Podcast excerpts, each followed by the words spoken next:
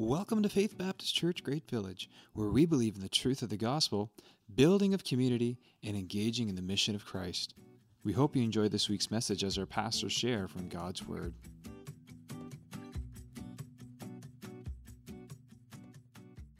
We're in week three of a four-week series through the book of Revelation. And this is an overview. I keep stressing overview. We only have four weeks. We can't get into everything. So if we have a conversation after the service, why didn't you get into this? Well, it's because we only have so much time, and you don't want to stay here until Tuesday of September of twenty twenty-three or something like that. But on the first week, just a couple weeks back, we talked about Jesus' seven letters to the seven churches. And every issue those churches were facing, every commendation they received, everything we needed, everything they need, everything we need today as the church as well, can be found in who Jesus is. And where is Jesus? Jesus is walking in the midst of the lampstands. Jesus is in his church. Last week we looked at the seven seal judgments and then the seven trumpet judgments. We talked about how God's wrath is to destroy all that destroys. God is destroying all the things that destroy. He is eradicating sin. Jesus is the only one worthy to break the seal and open the scroll. If it wasn't for Jesus, there would be no book of Revelation. The book is literally the revelation of Jesus Christ. It's all about him. He's the center of the story. He's the center in heaven. All of our attention, all of our affection, all of our adoration is on Jesus. It's all about Jesus. And that's what we talked about last week. But, I almost threw my remote there. There is a deceiver. There is one who prowls about as a roaring lion. There is one who wants to usurp Jesus' throne. There is one who wants the throne of your heart, who wants your attention, who wants your affection, who wants your adoration. Ultimately, what the devil wants is your worship. And he's going to do whatever he can within his limited power, because the devil's not limitless. God allows the devil a certain amount of power. As we see in the book of Job, the devil has only so much leash that he can play on. He's going to use everything within his circle of power to try and deceive you, to try and trick you, to fake, to falsify, to try and win your attention and your affection. That's what we're going to be talking about today. And I've bitten off way more than I can chew. Uh, the second half of the Great Tribulation is, is what we're going to cover today. And we seem to lose sight of some of the sequential events that it seems like Revelation portrays. And then we get into some of these signs and wonders, as John says, that are, that are kind of like the, uh, the intermission in the middle of the Great Tribulation. Tribulation is seven years, as we said. Here's, here's what I hope to cover today, okay? And I'm giving you a heads up, just in case we don't get to cover it. You've seen it right here. Uh, we're going to talk about the two witnesses, chapter eleven. We're going to talk about the woman, the child, and the dragon. I'm really excited about this in chapter twelve. We're going to talk about the beast from the sea and the earth, the Antichrist and the false prophet, chapter thirteen. We're going to talk about the army of the Lamb, the sealed one hundred forty-four thousand. We kind of touched on that last week. We're going to talk about the seven bowl judgments, seven more judgments. There keeps being these cycles of seven. We talked about how seven speaks of perfection, completion, fulfillment. This is the end of the redemptive story, chapters fifteen and sixteen. You think we can do it? Are you with me? All right. I just lost everybody in the room. Yes, you can do it. Thank you. I tell myself that every morning when I look in the mirror. All right, let's talk about the two witnesses, chapter eleven. You ready for this? Uh, the next scene that John sees, we're, we're calling this whole series Through the Window, because it's not necessarily what happens next, it's what John sees next, the next vision he sees. It's as if he's in the corridors of heaven, he's looking through each window, he's getting a vision of what heaven is showing him in this revelation of Jesus Christ.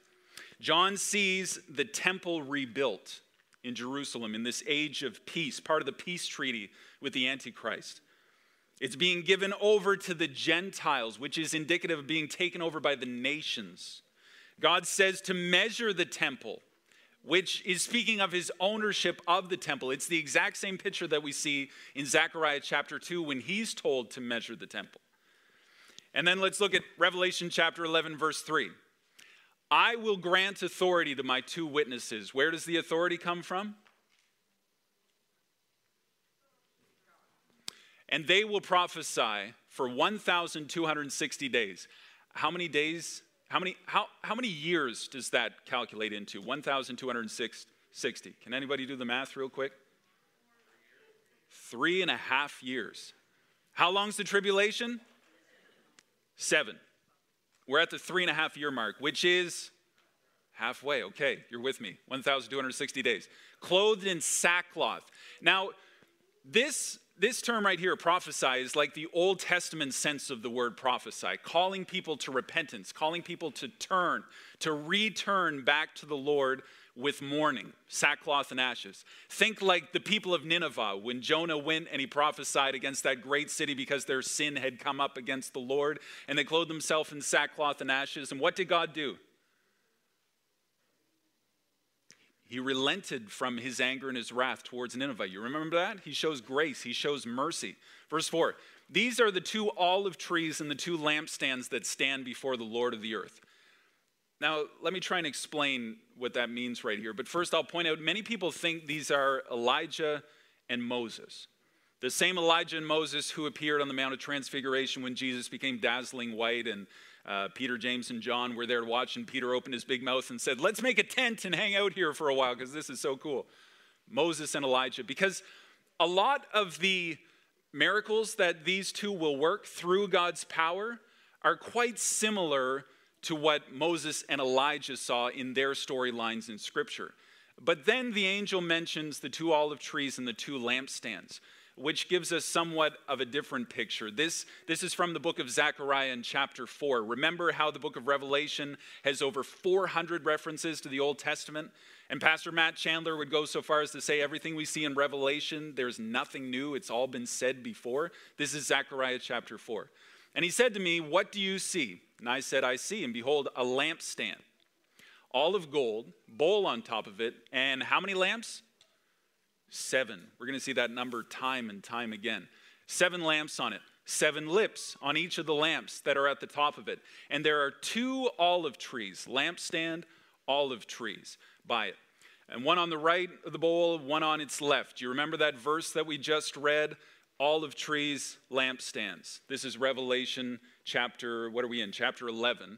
And then in Zechariah chapter four, lampstands, olive trees. He goes on in this passage in Zechariah chapter four to talk about Zerubbabel and most likely Joshua the high priest, who were instrumental in rebuilding and reestablishing the temple. And this is the picture when the two prophets, the two witnesses, are prophesying through God's power in the book of Revelation in the rebuilt temple. So potentially it's Zerubbabel and Joshua the high priest. But regardless of who it is, I want to say this. Why the witnesses? Why for three and a half years would they stand there and call people to repentance? Why would they stand and warn of future judgments and shout to the world, and if anybody fights with them, fire comes out of their mouth, and, and they're able to do all of these incredible miracles like stopping the rain like Elijah saw in his day? Why the two witnesses? What's the point? I mean, we're halfway through the tribulation. Is there, is there any hope for humanity at this point? You remember Jonah going to the city of Nineveh, and he wanted destruction. He wanted to see them punished for their wickedness, for their sin. The most vile city on the face of the planet at that point. Jonah wanted to run in the opposite direction, but in, instead God grabs him. He goes, and what ends up happening? The people dressed in sackcloth and ashes, they repent, they turn from their sins, and God shows mercy. Mercy in judgment, time and time again. So many say the two are like oil and water. They don't mix. You can't have justice and mercy. It's got to be one or the other. But here we see God giving mercy in the face of judgment. Such a beautiful picture of our God sending these two witnesses. So the Antichrist has broken his peace agreement with Israel. Remember we said he came riding on a white horse. He had that bow, no arrows, because he came in the name of peace, and it It didn't take long before it turned into war, did it? So he's broken his peace treaty. You can read about it in Daniel chapter nine, verse twenty-seven, if you want to write that down for later. Now he's going to use the temple for his diabolical purposes. This is a big picture when it comes to eschatology, the study of the end times. He says this, Second Thessalonians chapter two and verse three. Let no one deceive you in any way. He's the father of lies, isn't he? The devil, the great deceptor. Let no one deceive you in any way, for that day will not come unless the rebellion comes first. The man of lawlessness is revealed, the son of destruction, who opposes and exalts himself against every so-called God or object of worship, so that he takes his seat in the temple of God. This is the scene. This is the picture. In the temple of God, he takes his seat, proclaiming himself to be God. Doesn't that sound like Satan? Do you remember in Isaiah? Satan says, I will exalt my throne. I will be above. I will be like the stars. And he's cast out. Revelation says they saw the day star being cast to earth. Jesus says, I saw Satan fall from heaven like lightning. Satan is removed because he wanted to be like God. And now he's setting himself up, not in heaven, because he has no jurisdiction in heaven, but in the next best place, the holy city in Jerusalem, in the promised land. He's taking his throne in the temple of God. Luke chapter twenty-one and verse twenty-four. They will fall by the edge of the sword, be led captive among all the nations. Jerusalem will be trampled underfoot. This is what we're talking about, the time of the Gentiles. By the Gentiles, all the other nations of the world, until the time of the Gentiles are fulfilled. I love this idea of fulfillment. Revelation is all about fulfillment. There is a conclusion. It's calculated. It's not just endless wrath. For forty-two months, they will step on the holy city. How, how many years is forty-two months? Any quick mathematicians? Three and a half years, okay? We're getting the same number. It's the time of the Gentiles, and it's a reference to Babylon in six oh six B C when they devastated Jerusalem and Judah. And there were taxes, tributes, hostages, siege. This is what it's going to become. The Antichrist's reign of peace is quickly going to turn into a reign of terror. Uh, chapter eleven of Revelation says that the beast from the pit will kill the witnesses. Their bodies will lay in the street three and a half days, a similar number. And this is how crazy humanity is at this point. Because these witnesses are killed and their bodies are in the streets and the world is seeing this with the mass media opportunities that we have today, it's going to be like a satanic Christmas. They're going to celebrate. They're going to send gifts to one another. They're going to be excited and joyful and merry because those two who were prophesying that these people should stop from their sins and turn back to God were done. But three and a half days later, just like God breathed life into Adam, he would breathe life into these two witnesses. They would stand again, and then they would be called up to heaven in an ascension. And then Revelation chapter eleven and verse thirteen. At that hour, there was a great earthquake. A tenth of the city fell. seven thousand people were killed in the earthquake, and the rest were terrified and gave glory to the God of heaven. Praise God. There's, there's a touch of repentance. After all of that, three and a half years of these witnesses prophesying, finally, you see how much it takes for mankind to change their heart, to change, to turn, to repent, to turn back to God? Uh, the seventh trumpet, last, last week we ended with the sixth trumpet because the seventh trumpet was yet to come. And it's this beautiful picture. The kingdom is being proclaimed. We have this, this little bit of repentance, giving glory to God of heaven.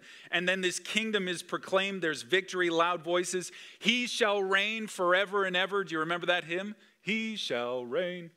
All kingdoms are the Lord's. twenty-four elders fall in worship. Thanks to the eternal, the sovereign, the just, the judge, the merciful, the finisher. And then there's this assurance of faithfulness. I love this picture. I want to talk about this. The temple of God was opened in heaven.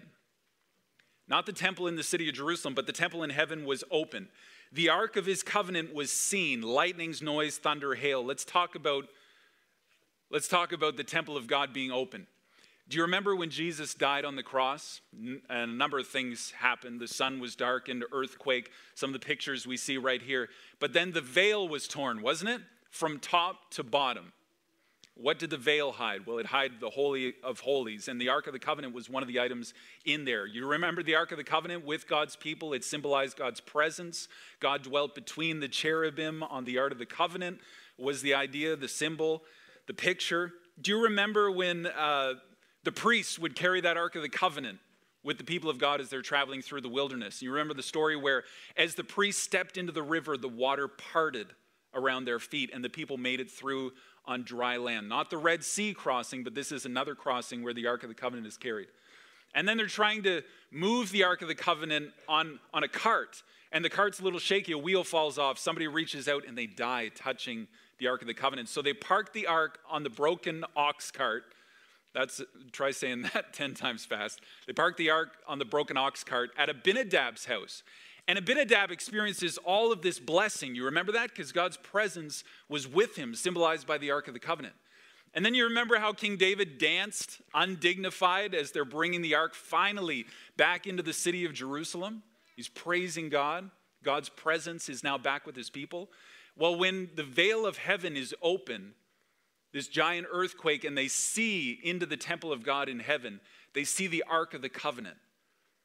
And the whole idea is God's faithful promises and presence with his people. It's an assurance of God's faithful, faithfulness. Once again, God's mercy in the face of judgment. Beautiful picture. All right, chapter twelve. I'm, I'm so excited for this chapter. I hope you can tell. Uh, chapters twelve to fourteen, John calls what he sees next great signs or wonders, some translations say. These, these are very symbolic, okay? And most of it is not literal, it's, it's symbolic to give you a picture and, and to evoke something deeper within you as we read about this. Let me show you the first one. This, this one is so cool. I don't know how I missed all this. I took a Revelation course back in college, and I, I didn't remember this, so I'm quite excited about this. Revelation chapter twelve and verse one. A great sign, we're going to talk about four of them, appeared in heaven. A woman clothed with the sun, with the moon under her feet, and on her head a crown of twelve stars. She was pregnant. She was crying out in birth pains and the agony of giving birth. Now, who is this woman? That's the question. For that, I want to go to Genesis chapter thirty-seven. Do you remember Joseph, the dreamer, the coat of many colors, slave in Egypt, second in command to Pharaoh? Joseph. Genesis chapter thirty-seven, then Joseph dreamed another dream, and he told it to his brothers and said, behold, I've dreamed another dream. Behold, the sun, the moon, and the eleven stars were bowing down to me. In the previous verse in Revelation twelve, it said the sun, the moon, and twelve stars. Now, Joseph, as he sees this dream, it's symbolic of his family. And they all know it. The next verse, they want to beat their brother up, right? Because he's saying that they're going to bow down to him, which actually happened when they came to Egypt in the famine looking for food. They didn't know it was Joseph. They bowed down before him. You remember the story? The sun, moon, and the eleven stars. Well, Joseph is the twelfth star. Joseph and his brothers make up the tribes of Israel.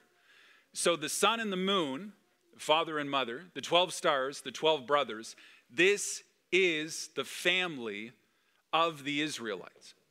This is God's people. So when we talk about the woman clothed in the sun, the moon's at her feet, she's got a crown of twelve stars, it's God's people. It's Israel. It's the twelve tribes of Israel. And from that woman who's in birth pains, in labor pains, is coming the chosen one, the Messiah.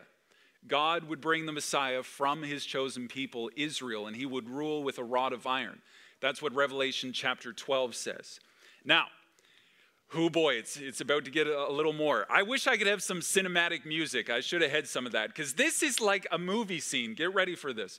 Revelation chapter twelve and verse three. Another sign appeared in heaven. Behold, a great red dragon. Do you remember the red rider on the red horse? He spoke about war, right?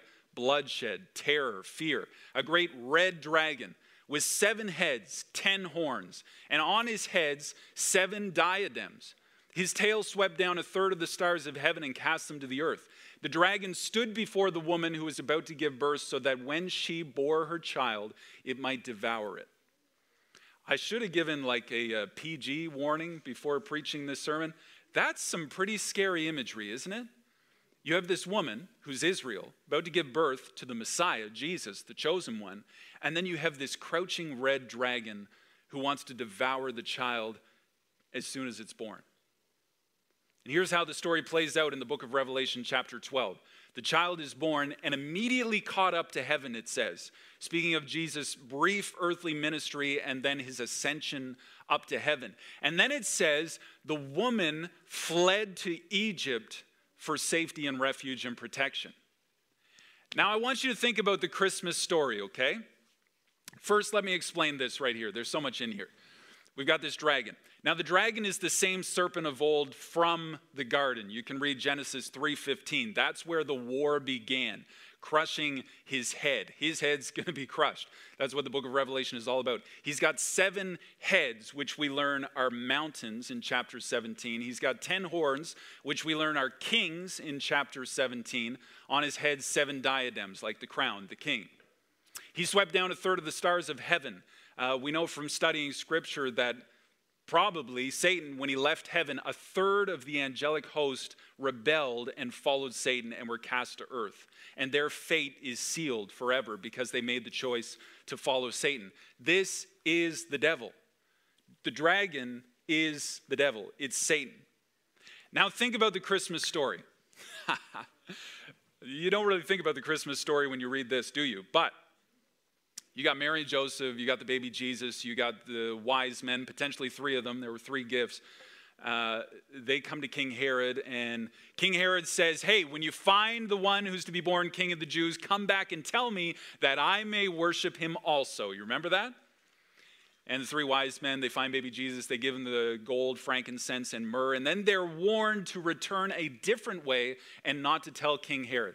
King Herod, in his fury, has all the male children under the age of two killed. It's a terrible story. It's a lot like Pharaoh in Egypt, and baby Moses is saved because he's put in the basket, sent on the Nile. Actually, Pharaoh is referred to as a dragon back in the book of Genesis, which is an interesting tie-in as well. So, what happens to baby Jesus in the Christmas story? Well, his dad, Joseph, is warned in a dream to go to Egypt, because there are those who are seeking to harm the child. So they go to Egypt for refuge, and Jesus' life is spared as a small child, probably two or three years old. This is the Christmas story. I don't know about you, but that doesn't sound like silent night, holy night, all is calm, all is bright to me. I don't know what your nativity set looks like. I don't have a red dragon crouching below the manger in my nativity set, but maybe we should get one. Because it's a battle, it's a war. And in our modern North America consumer culture, we've made it really pretty and really cute and get all the kids dressed up at Christmas time and get them to hold candles. This is the picture. There's a dragon crouching, waiting to consume the child as soon as it's born. That's what the devil's tried to do all along. He can't stop God's plan, but maybe he can be in the right place at the right moment and have a chance. This is the story of the Bible. This is the story of Christmas. God will permit the dragon to have victory for a short time, as we see in Revelation chapter thirteen. But we've got these two beasts that come into the story. If it's not picturesque and uh, scary enough nightmarish imagery yet, just wait, here we go. I had a few people tell me after the first week that, I really like this, you're making the book of Revelation less scary. Well, here we go. Uh, the sign John sees next is actually a play on the animal references in the vision that Daniel has in Daniel chapter seven to twelve. Uh, we'll look at Revelation chapter thirteen and verse one. I saw a beast rising out of the sea. The sea is actually uh, the sea of the Gentiles, it's referred to. He's ar- arising out of all the other nations. With ten horns, seven heads. With ten diadems on its horns, blasphemous names on its heads. The beast that I saw was like a leopard, feet like a bear, mouth like a lion. You remember Daniel's vision that he had. We talked about it here probably a year ago. I don't expect you to remember, but we had a chart and it spoke of world powers leading up to the final beast. Well, now we're getting to the final beast right here, the fourth beast. His mouth was like a lion's mouth, and to it the dragon gave his power and his throne and his great authority. You remember how I pointed out the two witnesses get their power from the great I am? This guy gets his power and his throne and his great authority from the dragon. He's empowered by the dragon, this first beast. This first beast is the Antichrist. He's the rider on the white horse that we talked about. Uh, the dragon empowers, authorizes the beast. The sea represents the Gentile nations. The seven heads are seven mountains. Now listen to this. Rome was built on seven mountains, which is kind of an interesting point. Uh, the ten horns, ten kingdoms. Look, for more on that, you can look at chapter seventeen of the book of Revelation. Now, this is the fourth beast. Daniel chapter seven, verse twenty-four, if you want to write it, write it down. This is the Antichrist. And he's bringing back almost a revised version of the Roman Empire, which is what these seven churches that the start of the book of Revelation is written to, the seven messages, the seven churches, they would have been thinking about Rome. They would have been thinking about how Rome was a city built on seven mountains. They would have been thinking about how Rome was, this was a time of, of peace, seemingly. Rome had conquered all, and therefore it's a time of peace. They totally would have been thinking about the Roman Empire. Uh, the Antichrist's platform of peace is broken. His dictatorship under Satan's power and authority has begun. And we're at Revelation chapter thirteen and verse three. We've got eight minutes left. We can do it here, folks. One of his heads seemed to have, get, get this terminology, I love this, seemed to have a mortal wound, but its mortal wound was healed. And the whole earth marveled as they followed the beast. Now John is going to point out, through the visions that he saw, three times he's going to point out this mortal wound and that the world is astonished, astounded, wonders at what this could be. This is the Antichrist. The reason he's called Antichrist is because he's an impersonator of Christ. What do you think he's impersonating in this verse right here? The resurrection, isn't it? A mortal wound. He seemed to have a mortal wound. His, his wound was healed. He didn't die. He didn't come back to life in his own power. He had a mortal wound. Later on, we're told it's by the sword, by war. This is the Antichrist. He's, he's an impersonation. He's a fake. He's, he's, he's trying to be a copy of Christ, but, but he's a false, he's a phony on a pony, as we pointed out last week. Thank you, Laura. Revelation chapter thirteen, verse eleven. Then I saw another beast rising out of the earth. It had two horns like a lamb. Do you see that? Like a lamb. The other picture of the lamb we get in the book of Revelation is the lamb who was slain, right? It's a reference to Jesus. And it spoke like a dragon. You know, I think we could probably translate this a wolf in sheep's clothing, right? Literally in sheep's clothing. And it's got two horns. The horns speak of power. So the, the Antichrist and then this false prophet that come, this second beast, he's got two horns. He's trying to pretend to have the power of the lamb, but when he opens his mouth, you know it's the dragon, because he speaks like the dragon. Verse twelve, it exercises all authority of the first beast in its presence and makes the earth and its inhabitants worship the first beast whose mortal wound was healed. So we're talking about two separate beasts. Where does this beast get his power from? From the first beast. Where does the first beast get his power from? From the dragon, who's Satan, the devil. Did you see that? You got the dragon, you got the Antichrist, and then you got this false prophet, the second beast. Three. Now, if the devil wasn't trying to impersonate God in what we just read, I don't know what he's trying to do. Because you got the dragon who gives his power to the two other persons of his false satanic trinity, I think we can call it. You got the second person who's pretending to be Jesus in every way, except when he opens his mouth, you know it's not. And then we have this third person of this satanic trinity, the false prophet, the second beast. This one goes about with signs and wonders. You know what some of the signs and wonders are that he had? Uh, let me get it here. Revelation thirteen and verse thirteen. Performs great signs, even making fire come down from heaven to the earth in front of people. Next, what he's going to do is build a statue, and he's going to breathe life into the statue and make the statue speak.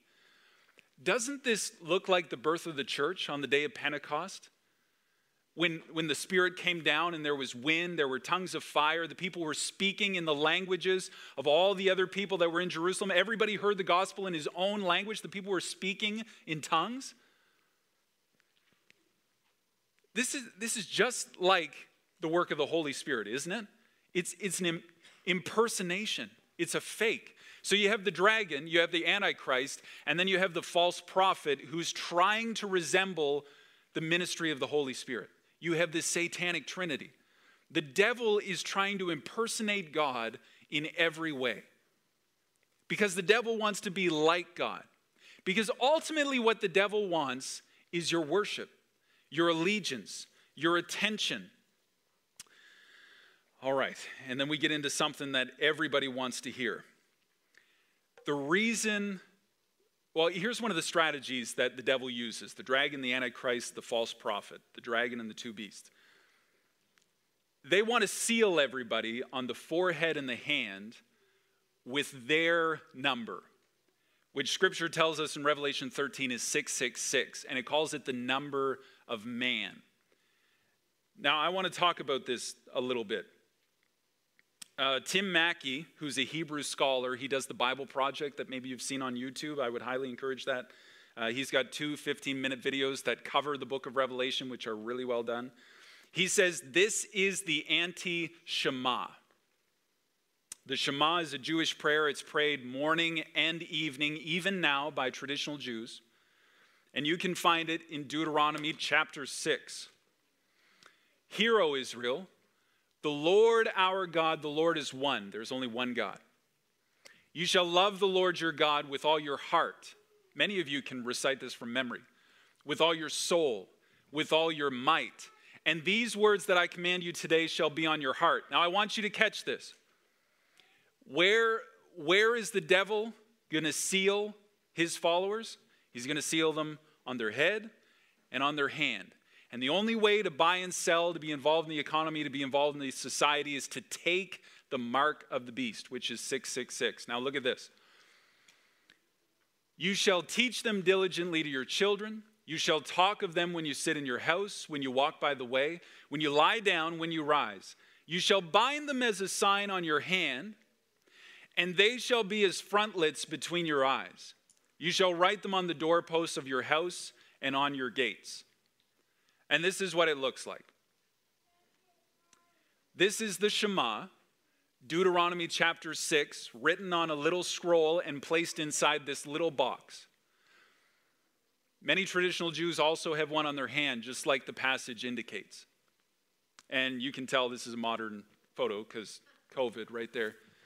COVID is just going to be like a bookmark in history, isn't it? We're going to look back through photos. Oh, yeah, I know when that was. Everybody's wearing a mask. Um... So think about this. That, that whole verse that we just read was giving our allegiance to God. He's one God. We will love the Lord our God with all our heart, soul, mind, and strength. And then you're supposed to put it between your eyes and on your hand, which Matt Chandler points out, along with Tim Mackie, it's indicative of our thoughts and our actions. Now, I don't know a whole lot of traditional Jews. I wish I did. I would love to ask a number of questions. What, what I'm saying today is I don't think we should get a box and put it on our head and write that scripture in, but I definitely think we should have that scripture in our head. I definitely think when it comes to our thoughts and actions that we should show the world that we love the Lord our God with all our heart, soul, mind, and strength. It's indicative of our thoughts and actions. Where is your allegiance? Well, it can be shown in your thoughts and actions, can't it? You can't say that you love God and then do the acts of Satan. This is the Shema. This is a prayer that the Jews pray morning and night to give their allegiance to God, to restate their allegiance to God, to, to meditate on it, to, to show it, to say it, to speak it. As the verse says, talk about it with your family as you walk, as you sit, as you lie, as you rise. It's all about our allegiance to God. So the devil says, well, I'm going to make my own Shema, and it's going to be the mark of the beast. And everybody's going to need to get it on their head and their hand to show their allegiance to the beast, the dragon, the Antichrist, the false prophet. Now, this number is six six six. There's so much said on this. I've just got one more paragraph here, and then you're going to have to research the rest for yourself if you'd like. But you are going to find a ton of stuff out there, let me tell you. six six six. Uh, Hebrew letters are also numbers, Tim Mackie points out, as well as other authors I read. Apparently, if you spell Nero Caesar and the beast, you get six six six. Uh, which those seven churches that we talked about at the start of Book of Revelation, they would have been thinking about that, right? Nero Caesar is asking us to call him Lord and God. He's erected his own temple. He's put an image of himself sitting in it. It's Rome was built on seven mountains. Of course, they are thinking Rome. They are thinking Rome. But then uh, I like this quote by Warren Wiersbe. He says, if you work at it hard enough, almost any name will fit the math. You, you can really make anything work once, once you put numbers to the letters. Uh, number six is the human number. Man was made on the sixth day, right? And we know that seven is perfection, completion, fulfillment. So six is one less than seven. Remember, mankind made just a little lower than the angels. We just, we did not reach perfection. We weren't made, well, we chose, yeah. Anyway, uh, the number six is the number of man. If God were to be given a number, I'm just totally spitfiring here, it'd be something like seven seven seven, right? You got the Father, the Son, the Holy Spirit. Seven is the number of perfection, so you'd have seven, seven, seven, because the three make the Trinity and they're all perfect, three and one. So the devil's number, the dragon, six. The first beast, the Antichrist, six. The second beast, the false prophet, six. They're close. They look like God. They impersonate God. They fake it well. But as soon as they open their mouth, you know it's the dragon. They're perfectly imperfect. They're just fakes. They're phonies. They're imposters. All right. We are totally out of time, two minutes over, but let's finish up here. Uh, Revelation fourteen and verse one. Then I looked, and behold, on Mount Zion stood the Lamb, and with him one hundred forty-four thousand who had his name and their father's name written on their foreheads. We just kind of talked about this. We talked about it last week. This is the army of the Lamb. The slain Lamb stands in contrast to the beasts. You see, Satan wants to take your life. Jesus gave his life for you. It's totally different. Looks the same on the outside, totally different experience. As soon as he opens his mouth, you know it's the dragon. Uh, this whole final justice is symbolized by two harvests. You have the grain harvest in chapter fourteen, God gathering his faithful people to himself. Then you have the grape harvest, everyone intoxicated by evil. Uh, they're trampled in the winepress. Quite the picture. And then we come to Revelation fifteen, and we get back into this cycle of sevens. We have seven bowl judgments. Revelation fifteen, then I saw another sign in heaven, great and amazing, seven angels, seven plagues, which are the last. For with them the wrath of God is finished. I love that term. I think about when Jesus died on the cross, and he said, it is finished. Salvation was finished. Well, here, the redemptive story is going to be finished. You see, God is not just pouring out wrath as some vindictive, crazy person who's enjoying this. This, this is calculated. This is precise. There is an end in mind. There is a certain amount that's given. John goes through all these seven judgments, and, and it's the same picture as we saw with the ten plagues in Egypt, which we've referenced numerous times. Number one, loathsome sores. Two, the sea turns to blood. Three, waters turn to blood. Four, the sun gets so hot it scorches men. Five, darkness and pain. And then you come to Revelation sixteen, verse eleven. They cursed the God of heaven for their pain and their sores. They did not repent of their deeds. You remember when Moses and Aaron went to Pharaoh and said, let my people go. What did Pharaoh say every time? No, no. Until all the ten plagues were completed. It's as if their hearts are hard and they're choosing not to repent. Number six, Euphrates is dried up. The dragon and the beast, the false prophet, with frog-like spirits coming out of their mouth, which is another reference to the ten plagues. They gather those whose allegiance they have won with the mark of the beast to battle in a place called Armageddon. It's the symbol of Gog that's referenced in Ezekiel chapter thirty-eight and thirty-nine, if you want to look that up later. And the location ties to a plain in northern Israel where many Old Testament battles had been fought. It's not a new place. Judges chapter five, Second Kings twenty-three, you can find the same place. Revelation sixteen fifteen. Jesus says this after the sixth bowl judgment. And I think it's kind of humorous, just a little bit, but it's the message of Revelation. Why are we going through all this? Behold, this is written in red. In case you have a red letter Bible, it's, it's written in red, and it's in parentheses, just in the middle, right after the sixth bowl judgment. Behold, I am coming like a thief. We've heard that before. Blessed is the one who stays awake, keeping his garments on, that he may not go about naked and be seen exposed. Have you ever been changing in a room and the door swings open? It's just not, or maybe in the bathroom, you forgot to lock it. We have little kids. It seems to happen all the time. But it's just, you don't want to be caught like that. And he's talking about war. He's talking about battle. Do you remember in Egypt when they had the Passover meal, they were supposed to have their staff and their cloak and be ready to go, right? What, what do all the military personnel look at when it's time for battle? What are they watching for when they're waiting for that? They're looking at their commanding officer, aren't they? They're waiting for their orders. They're waiting for their marching orders. They're waiting, they're waiting for ready, aim, fire. They're waiting for charge. We need to keep our eye on our commanding officers so that when the time comes, we're not caught off guard. We need to keep our eyes on Jesus. You see, I think people misinterpret Revelation to say, hey, we need to, we need to pursue all these conspiracy theories, figure out all the math, find out what six six six means. We need to go down all these rabbit trails and see if we can figure it out. But I think the message of Revelation is get your eyes on Jesus. Give your allegiance to Jesus. Love the Lord your God with all your heart, soul, mind, and strength, so that when the time comes, like a thief, you will be watching. You will be waiting. You will be ready. Keep your eyes on Jesus. One final verse. This is the seventh bowl of judgment. And then it's complete.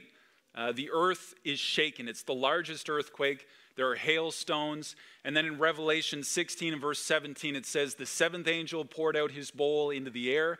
A loud voice came out of the temple from the throne saying, it is done. Don't you love that? How many things on earth are ever truly done? It is done. God's wrath is done. It's complete. This completes John's retelling of what he saw when the seals were broken and the scroll was open. This is the story of the scroll that Jesus was worthy to open. Just let me end with this right here. Satan is a defeated foe. We know the end of the story. It's already written. Jesus is the conquering king. Jesus wins. So what do we need to watch out for? If it's not Satan's victory, what do we need to watch out for? Satan's focus now is to trick as many people as he can by fearing, faking, and falsifying. Satan's a liar. He's a deceiver. He's an imposter. He tries to mimic God's power. The fact that God is three persons in one, Satan tries to replicate what God has done. He tries to grab your attention. He tries to grab your affection. The allegiance of humanity, because that's what he's wanted all along. He's wanted your worship. You remember when Jesus was tempted in the wilderness? The devil took him up to a high pinnacle and he said, look, here's all the kingdoms of the earth. I will give you all of them if you'll bow down and worship me. Of course, Jesus doesn't, but that is what the devil has wanted all along. And I've been saying for the last three weeks that worship is attention. What we give our attention to, we give our affection to, we give our adoration to. What we give our attention to becomes our worship. So what are you giving your attention to today? Who's on the throne of your heart? Satan wants that throne so bad. And he's pretending to look like God to get it. He's deceiving. So let's keep our eyes on Jesus. The best way to spot a false, a fake, is to know the real thing really well. Let's get to know Jesus really well. Let's close in prayer today. Father God, I want to thank you so much for who you are. Thank you for all of these pictures of mercy and grace in the midst of judgment and wrath. God, thank you that you are so long-suffering with us. Thank you that First Peter says that you're not willing that any should perish, but that all should come to repentance. And that's your message throughout Revelation. God, it blows my mind that we are reading this letter, that we are, we are reading this vision that John sees through the window things, many things that are, are yet to come. And you're already warning us about it. You're already calling us to repentance. You're already calling us to make you the Lord of our lives because you've laid down your life for us. You are a worthy king. Jesus, you are a conquering king. Thank you that the end of the story is written. God, we praise your name today. In Jesus' name, amen.